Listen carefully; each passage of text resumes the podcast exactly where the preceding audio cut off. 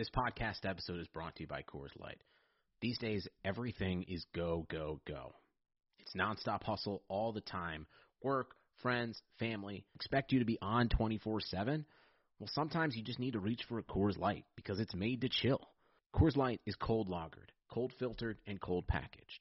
It's as crisp and refreshing as the Colorado Rockies. It is literally made to chill. Coors Light is the one I choose when I need to unwind. So when you want to hit reset, reach for the beer that's made to chill. Get Coors Light in the new look delivered straight to your door with Drizly or Instacart. Celebrate responsibly. Coors Brewing Company, Golden, Colorado.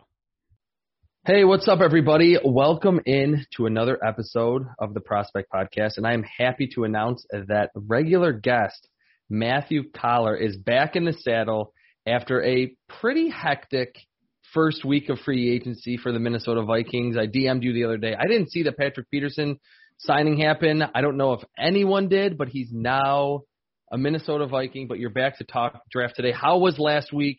In terms of your schedule and handling everything that happened transaction wise for the Vikings? Well, of course, the Vikings decided to do everything right after I had finished mm. other podcasts about what they were going to do. So there was a lot of, uh oh, I just finished this podcast and edited it and posted it, and now I have to do another one. And that's just sort of typical of free agency season. I also did not see the Patrick Peterson thing coming. Dalvin Tomlinson, I wasn't super surprised, and I think that's a really good decision. But the Peterson one. Now, I don't know if I'm taking cornerback off the draft table for the Vikings. I think I probably have to, but I don't think that they should, right? And so it's kind of interesting for both perspectives that, you know, with the defensive line, they address the run game. Well, they didn't sack anybody last year, and they get a, a corner, but he's an old corner, and I don't know what he has left, so they should still draft one. So it's uh, it's been interesting both from a perspective of this team and from how it will impact the draft. Yeah, I don't think anything the Vikings did last week like precludes them from taking another player at D tackle, corner, whatever. Uh, but in today's episode, we're going to obviously talk about the draft, and we're going to talk all about the pro day circuit. And I kind of like made fun of it before, and I've written about this saying like we're going to see these crazy fast 40s and three cones that are setting records. I think we're about what like a third or, or half the way through the circuit, I don't think we've seen anything or, or a consistently absurd uh, figures from really any of uh, the programs that have held their pro days already. We'll have them all the way through early April. Uh, and I want to specifically talk about five prospects that I've been monitoring during the pro day circuit that I think um, have done a lot for their draft stock or have had really impressive workouts we're going to run through them and just talk about each player. They're all relatively well known guys. This is not a seventh rounder that jumped 40 inches and now we're talking about him in the second or third round. These are all relatively marquee players. Most recently, yesterday, South Carolina cornerback Jaycee Horn, son of Joe Horn, uh, formerly of the New Orleans Saints, and you mentioned it before. We're we're certainly getting old because I vividly remember watching Joe Horn tear it up for the Saints when they weren't very good. Uh, at his pro day at South Carolina, 41 and a half inch vertical, 11 foot 1 inch vertical, and a 43940 with 33 inch arms.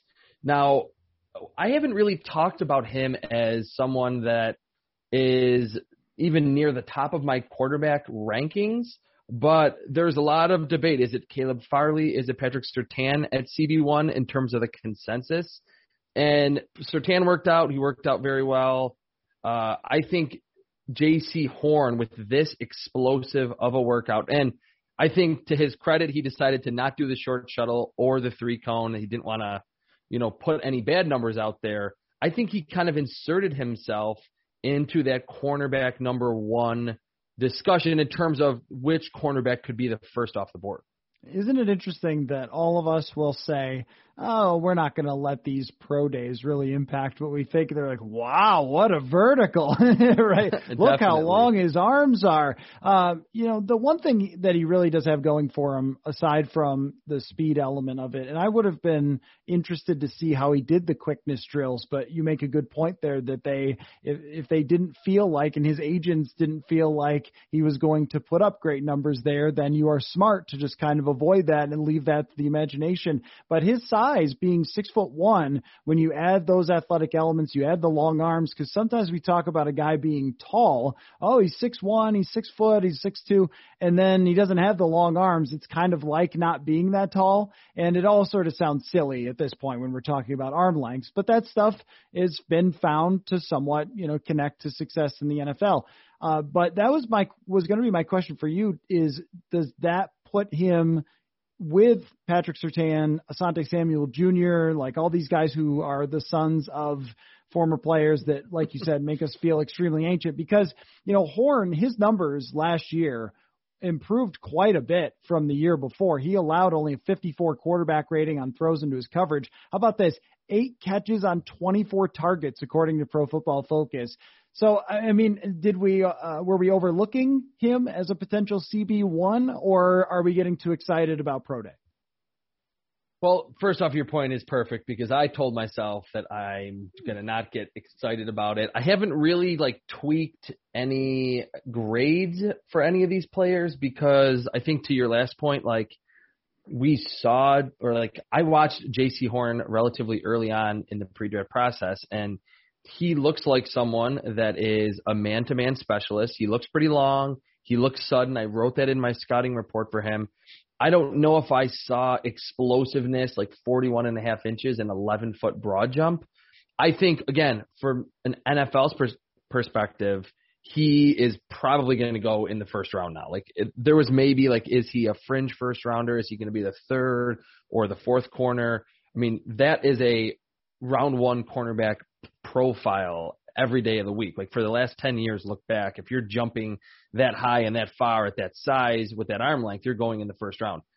The thing I don't like about him, and I think this speaks to uh, being a little bit too excited about a pro day, is that I don't think he plays to that level of explosiveness and athleticism on the field. And like you said, I would have loved to see him in the three cone or the short shuttle because I wrote that he has oily hips and good suddenness, but he's not elite in any area. And you would think 41 and a half inch vertical, 11 foot broad jump, long arms, like, and he plays man to man, that he must just be in the hip pocket of every wide receiver he covers. And I didn't really see that. I saw him play overly grabby and a lot of flags down the field. And to me, that normally says that a corner is struggling to stay with a pretty fast or pretty quick wide receiver. So there's a little bit of a disconnect there for me. I'm not actually completely solidified with my cornerback rankings, just in case anyone tests horribly or tests amazingly. Um, but I'm pretty sure he's going to land like just outside the first round as my cornerback five or six. Um, and, and that's even considering the explosiveness because I think his recovery speed is good. You see that on film. But as we've said a million times, you need to be able to deal with these ultra quick separators at the line of scrimmage. And we saw it with Jeffrey Okudah last year. We saw it with CJ Henderson. They were man spe- man specialists that were great in the Big Ten and the SEC, long, super athletic, and they both got torched their entire rookie season. You can't beat up DeAndre Hopkins and Stefon Diggs and Adam Thielen at the line of scrimmage you have to be able to stick with them and to mirror down the field. So I think Horn is a good prospect, but it's it's funny. It's almost like the last one of these guys that has their pro day closest to the draft will have the most buzz when in reality that shouldn't be the case. Well, I wonder what you think about the man corner thing because it seems like it is his style to be physical and use that size and length that he has.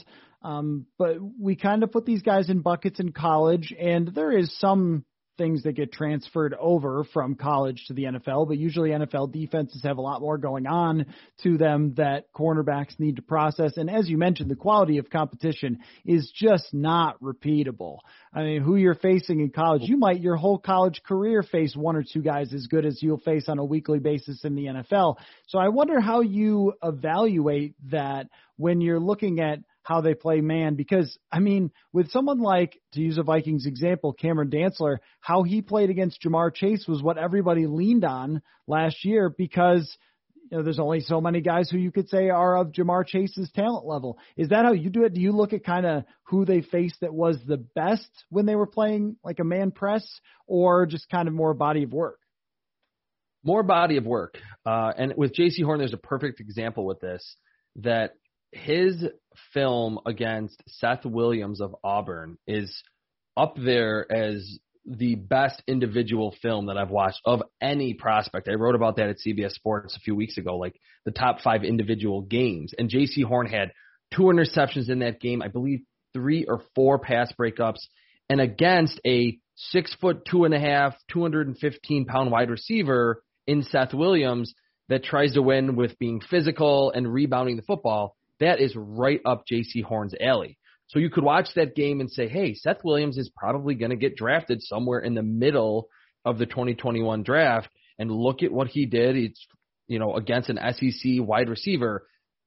I kind of want to see him, and I didn't see it a lot on film, against someone who's clearly quicker than him and is not going to try to run into his press coverage and bench press him down the field. Because I think at that size, with those 33 inch arms, uh, that plays right into what he wants to do. And I think that was a big issue with Jeffrey Okudah. He checked the length and the athleticism and the speed boxes last year, and then he couldn't even get his hands on Davante Adams, like in either of the games that he played against him. So I liked what I saw against the six foot three rebounder in Seth Williams, but with Jaycee Horn, and, and that's kind of why this pro day hasn't really uh, changed my evaluation of him because I, I still want to see him short area quickness and mirroring. And to go a, a little bit philosophical for one second, I think it's always been a thought that like if you're a great man press man corner that that sets you apart that's like really difficult to do and you have a leg up on the rest of the corners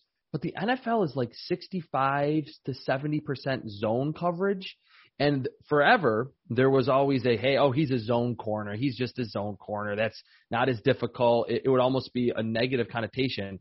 To me, I would take a zone cornerback that had a ton of ball production over a big physical and maybe even super explosive press man specialist. I think that zone corner can acclimate to the NFL a lot quicker than someone like Jaycee Horn. Well, that likely means that they're being asked to read a lot of route combinations, and mm-hmm. that's the whole NFL. Is that all the defenses are designed with the pattern matching and things like that, where you have you know number one, two, three, and if they go this way, you got to go that way, and all that sort of stuff that you have to process quickly, and you have to really be able to read route combinations and read tendencies blazing fast, and zone corners are asked to do that. I mean, Richard Sherman is the all-time example of just this genius at the position and who has a natural feel for making plays. And I think that's one of the bigger things I look at. And with Horn, he's got the two interceptions.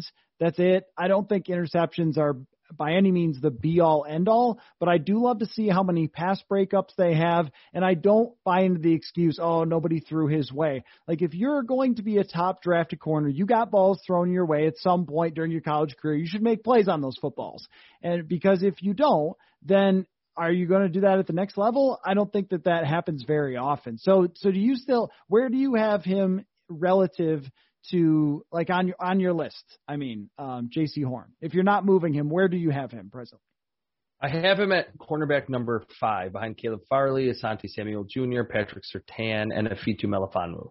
So like I still think he's a good prospect. I believe let me look at my big board here. Number 44 overall. So early second round, a team needs a starting corner. That's a very reasonable time to pick, you know, your cornerback number two that you hope becomes cornerback one.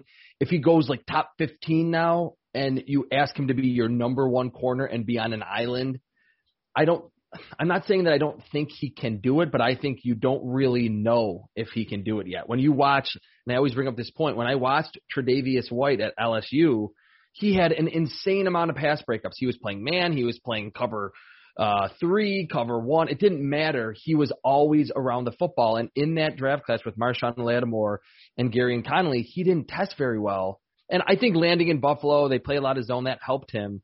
But like to what you said, I want to see what I'm going to ask of that cornerback or really of that prospect in general. I don't, especially if I'm going to pick him in the top 15 or the top 20, second round, you can take a little bit of a gamble and say, hey, we love the size, we love the explosiveness. Let's see if he can man up on an island. But if we see him go top 20, top 25, top 15, I just think that'll be a little bit too early for Jaycee Horn.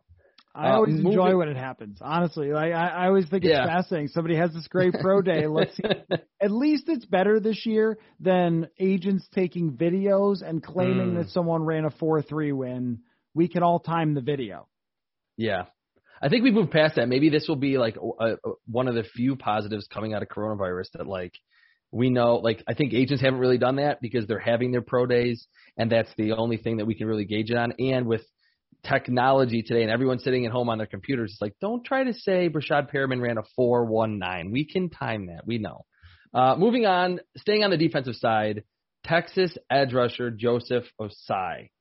He had an amazing workout, I believe, last week at Texas, whenever it was.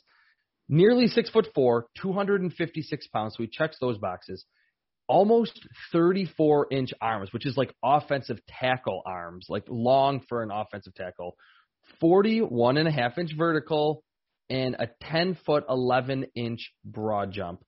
Now, Joseph Ossai, I think after this, uh, we got a little first round buzz for him, or it, it kind of percolated a little bit.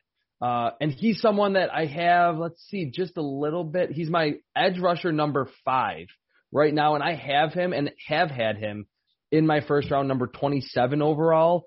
He's someone that I, I think with this workout, I mean, those are crazy numbers for an edge rusher, but I think this was a little bit of a case of double counting because he looks really explosive, bendy, flexible. Like his lower half seems to really be generating a lot of power on every rush. So I like him. I think if he goes in the late first round to one of those teams that might need a pass rusher that was in the playoffs last year, I, and again, I, I think that's a first round pass rusher profile.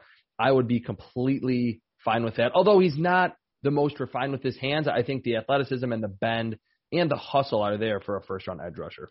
So it might feel weird to talk about a guy and how high he jumps for being an edge rusher because he usually doesn't have to do that very often. And in the NFL, if you jump up too much as a defensive end, the tackle will throw you on the ground really hard. yeah. Um, but when it just comes to the pure physical explosiveness, that's the job it's like the the snap is taken and how quick can you get off that edge? And and when somebody puts up numbers like this then you start talking about the guys who are elite in those areas who put up big sack numbers. And I, I saw a really interesting thread from the guy who runs relative athletic scores that puts percentiles on entire you know pro days or entire uh, combines. And he was talking about how 75 80% like athletes, percentile athletes, are usually the ones who make the Pro Bowl. If you go through everybody who's made the Pro Bowl, it's almost always those guys are the average player. So you want to look for somebody at this position where the explosiveness rules. The one question I have about Joseph Ossai is just it's really like one year of production. Um, you know, he didn't have a ton of sacks before the 2020 season. And of course, everybody played fewer snaps in 2020 than they did in 2019. So, uh, are we calling him like a mid tier production pass rusher? Are we calling him a lower tier production for his entire career? Like, how do you deal with that part of it? Yeah, the production is probably why he's not a little bit higher because, and I'm staring at my grading system, reading my report that I wrote weeks ago or months ago on him, and that would really be the only clear cut negative is that there wasn't two or three years of production. It was really one shortened season. Um, so that's probably why I don't have him higher up. Um, but I think what you said about, you know, when you're wondering, or if anyone's wondering, why do you care about verticals like that? The the broad jump and the vertical are kind of testing the same thing, obviously and he's not only explosive off the ball, but I think he's really flexible. He's bendy. He can dip low, even at almost six foot four, underneath a towering offensive tackle, flatten to the quarterback. And to me, I, I would call him, and this kind of speaks to the point about his production. Throughout every draft class, there's a few guys that I would call ascending pass rushers, where like they're either young or they only had like one season of production their handwork gets a little bit better. They get a little bigger. They get a little stronger. That is Joseph Ossai. So I could see a team like the Minnesota Vikings being like, hey, this is our type. He's a physical freak. He has a decent set of pass rushing moves, but he really leans on that explosiveness, of course, and that outside speed rush. let's coach him up a little bit, and we could have another really quality pass rusher on our hands if he slips to the second round or if they move up with all those extra picks. So he is one of the few, and there's a few others later in the draft, but he's uh, among the top tier edge rushers. Joseph Ossai is the one that I've like labeled when I've been writing about him as an ascending player. So I don't really hate that he doesn't have two or three years of high level production. So would you rather have Kwity Paye, who's talked about as maybe the first edge rusher off the board at I'm just going to pick a random draft selection. Say 14. Just pick that totally out of the air. Um, it's not the Vikings slot at all. I promise. So let's say you were 14, or would you rather trade back and take Joseph Ossai and pick up some extra draft capital? I, I mean, I'm applying this to the Vikings, but of course it could go for any team that's in the middle and looking for an edge rusher.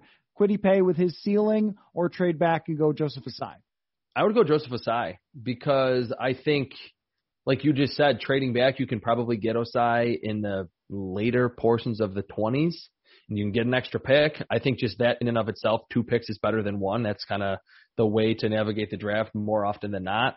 Um, and I don't like looking at my grades. Like, there's not that big of a difference between Kwity Paye and Joseph Ossai beyond the fact that Kwity Paye is like listed at like 280 and and I mean Joseph Ossai, 6'4", 256. He's a little smaller, and Kwity Paye's probably sturdier against the run.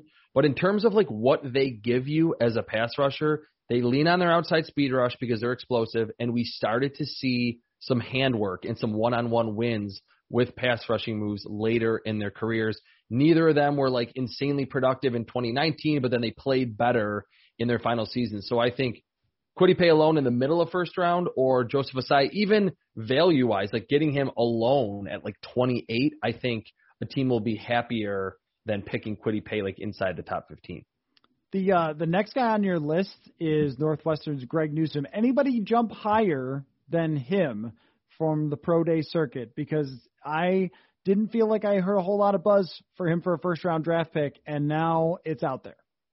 Well, it actually started like a few weeks ago when Daniel Jeremiah, I think, put him in like the first round of of one of his mock drafts, and everyone's like, "A corner from Northwestern? What?" And I'll be honest, I hadn't watched. I had heard about him, but I hadn't watched a ton of him. I had some like preliminary notes written down, and I finally found some film. It wasn't actually that easy getting Northwestern film, all 22. Um, and yeah, he is not your normal Northwestern cornerback. I mean, there's a lot of these like blue collar guys that are overachievers, like that whole team is every year. But I think he belongs in the same category as all of these tall, explosive uh, corners that you would pick maybe in the first round or early in the second. The difference with him at Northwestern, they almost never put him on an island. They played a ton of zone and said, keep everything in front of you, don't let anything behind you, and if you see a comeback or a dig, plant and drive on the football. And he did that very well. So to be around six foot, to have a 40 plus inch vertical, uh, to run a three cone under seven seconds, I think he really, to have the full workout, he may have had the most, to this point, impressive workout of any of these corners. He's my cornerback number six, right behind Jaycee Horn. Um, I, I really just like the plant and drive ability, the ball skills, and he's very effortless transition turning and transitioning. And that if there is a wide receiver that's running vertically behind him, he has the length, the hips, and the speed to recover. And he is not one of the corners that can't find the football. He's aware when it's arriving. So, and even in Daniel Jeremiah's going back to him, uh, draft conference call a few weeks ago, I believe someone asked like, "Oh, would he be a good fit for the Browns at 26?"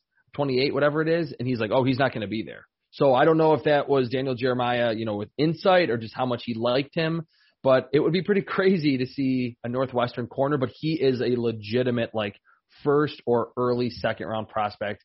I have him at somewhere in the fifth. I have him at actually uh 40 number or number 40 right now. So I guess he's ahead of Jaycee Horn.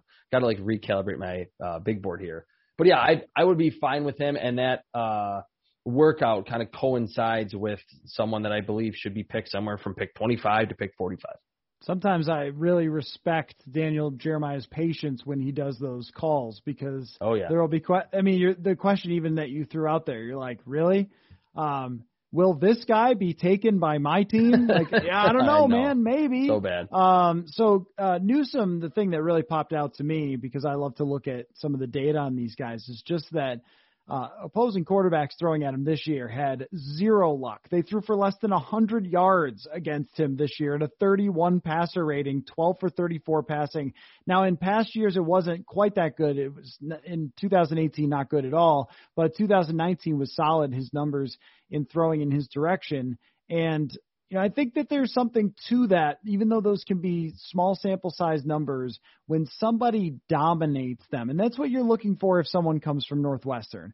And the same thing, I felt the same way a little bit um, for someone like Antoine Winfield Jr. at the safety position, where this guy is just different. He looks like someone who should be playing in the SEC and not Mhm. in the Big Ten because he's just on another level athletically. And at least from Winfield, it was his playmaking. You mentioned sticking the foot in the ground and driving is Newsome's top talent. You got to have something that makes you stand above the Big Ten is the way I look at it, where you watch a guy and you go, okay, those those are not Big Ten skills, or this particular talent or your physical talent takes you kind of above the rest. And Newsome has that. And I, I just think it's interesting about like evaluating guys versus the quality of competition, where with someone in the SEC, you don't so much need the pro day to tell you. You kind of mm-hmm. already know because they're playing there. With this guy, you need it. You really need to know can he run this sub four four at six foot one because I'm not sure with the quality of competition, and he proved that he could do it.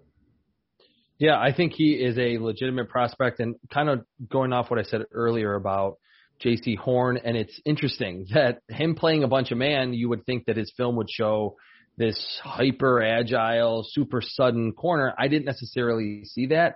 But with Greg Newsome playing a lot of zone, you saw him having to flip his hips and plant and drive on the football a lot. So it's not just a linear, explosive, long, fast corner, which are those are all good things.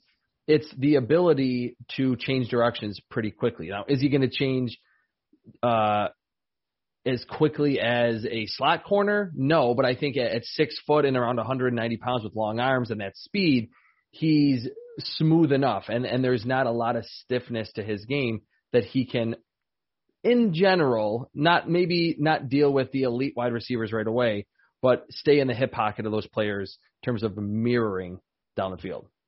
Are you uh, buying 429 for Eric Stokes, who is the next guy on your list? Do you believe anyone ran a 429 in this world? I do not. Uh, yes, he is next. Georgia, cornerback Eric Stokes, and I like looked up other verification of that, and then a few uh, articles said like, oh, between 429 and 434, he doesn't look like slow on film at all. Like no one on Georgia's defense looked slow last year. But I did not see 429. I mean, that's like insane uh, cornerback speed.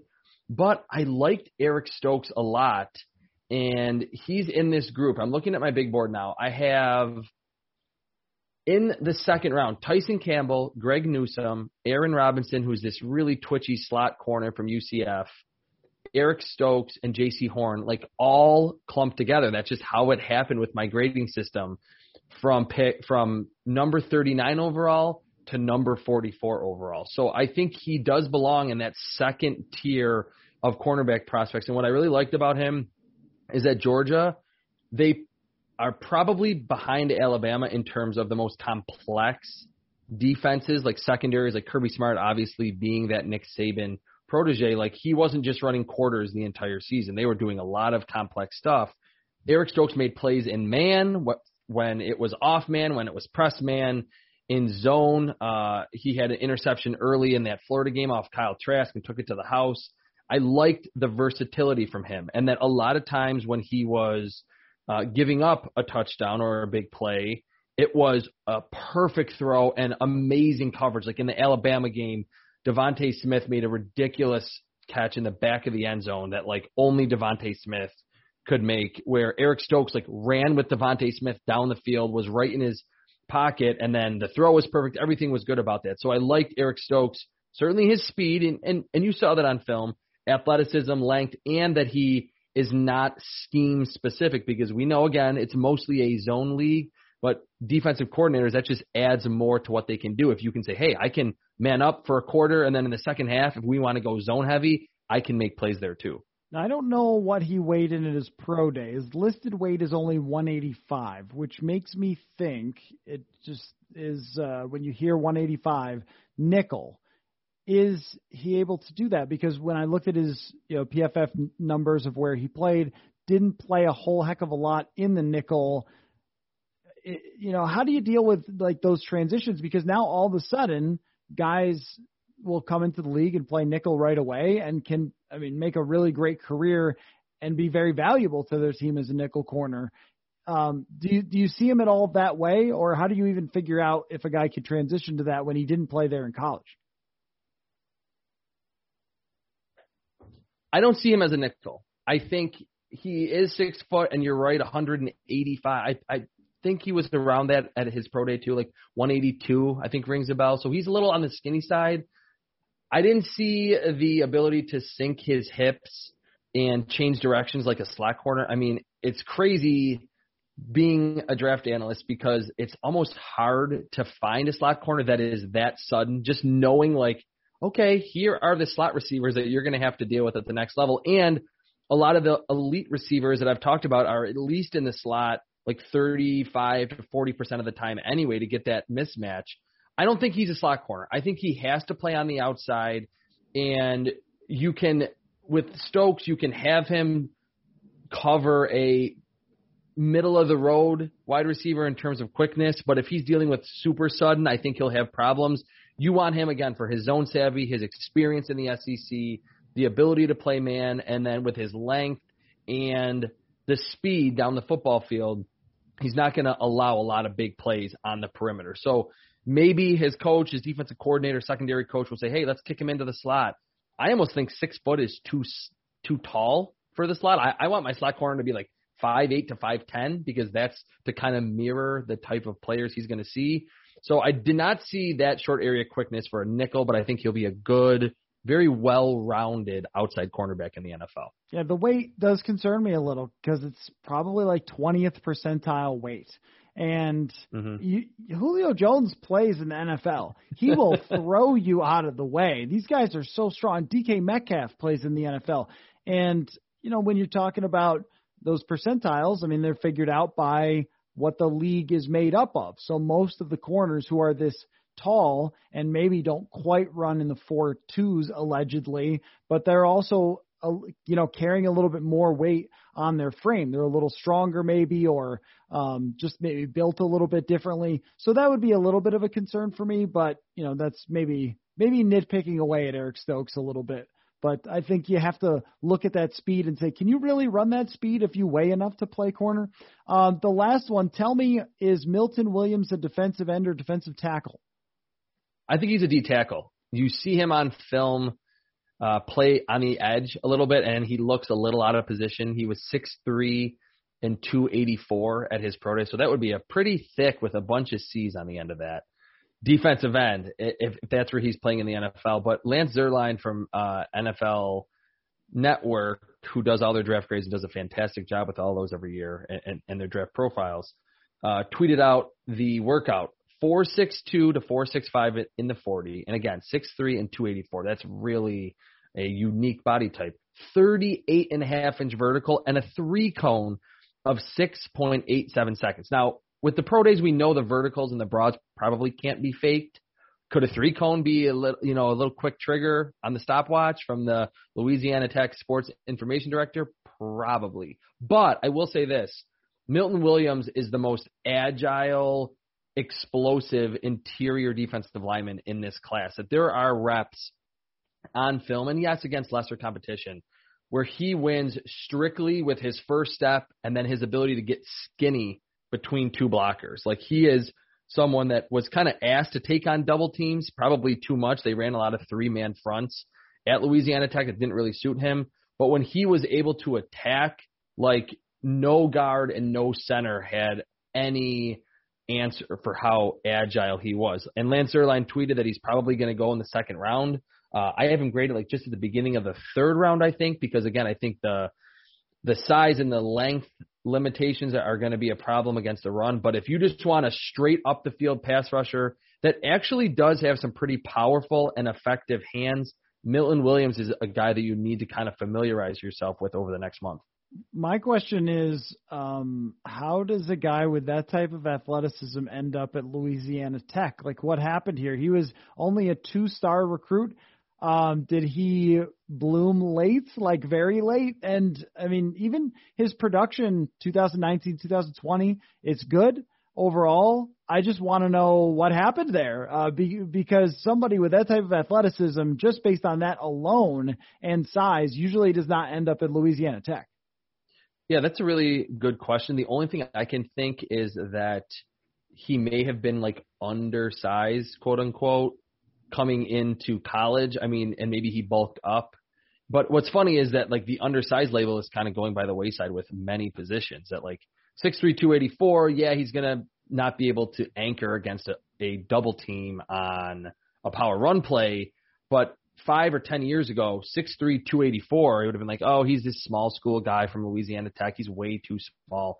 Now I think six three two eighty four for your pass rushing three technique, like a lot of teams are totally fine with that. I like the fact that he's not like six foot two eighty four. Like he has nearly thirty two inch arms. It's a little bit short, but the fact that he's six three with that weight and had that type of workout um, was very impressive. But at the same time, it's it's kind of similar to Joseph Ossai. Like you don't want to double count it because he looks like someone that got inserted from the SEC onto that Louisiana Tech roster, but he is in a what I think a pretty weak defensive tackle class. Um, someone that when he gets picked second or third round has a good opportunity to outplay that draft position just because of the pass rushing prowess alone.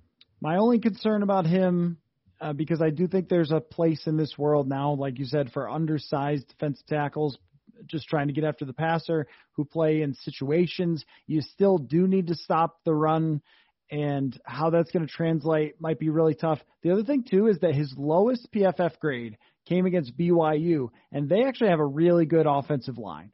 That was another thing, too. When you look at the quality of competition of who he played this year, I mean, you're talking about UTEP, you're talking about, you know, University of Texas San Antonio, who he was killing, UAB, North Texas. When he played the one team that you saw protect the absolute hell out of Zach Wilson this year, which is one thing that, you know, is a question mark about Zach Wilson, the time he had to throw and the protection. Um, but that was where he performed at his lowest. And that, when, figuring these things out is very tough. Somebody who dominates the lower level versus somebody who's average at the higher level and factoring all that in, it's almost impossible. But that would be the one thing that kind of popped to me on his you know PFF grade sheet is, oh, I recognize that offensive line that he got struck down by. Yeah, and that was one of the first games that I watched for Milton Williams, and I was hearing or like seeing all this buzz, and I was like, "What? Like that's BYU's offensive line?" Brady Christensen will get drafted. The rest of the line is not, you know, they're not sending that entire offensive line to the league, but it was one of the better offensive lines.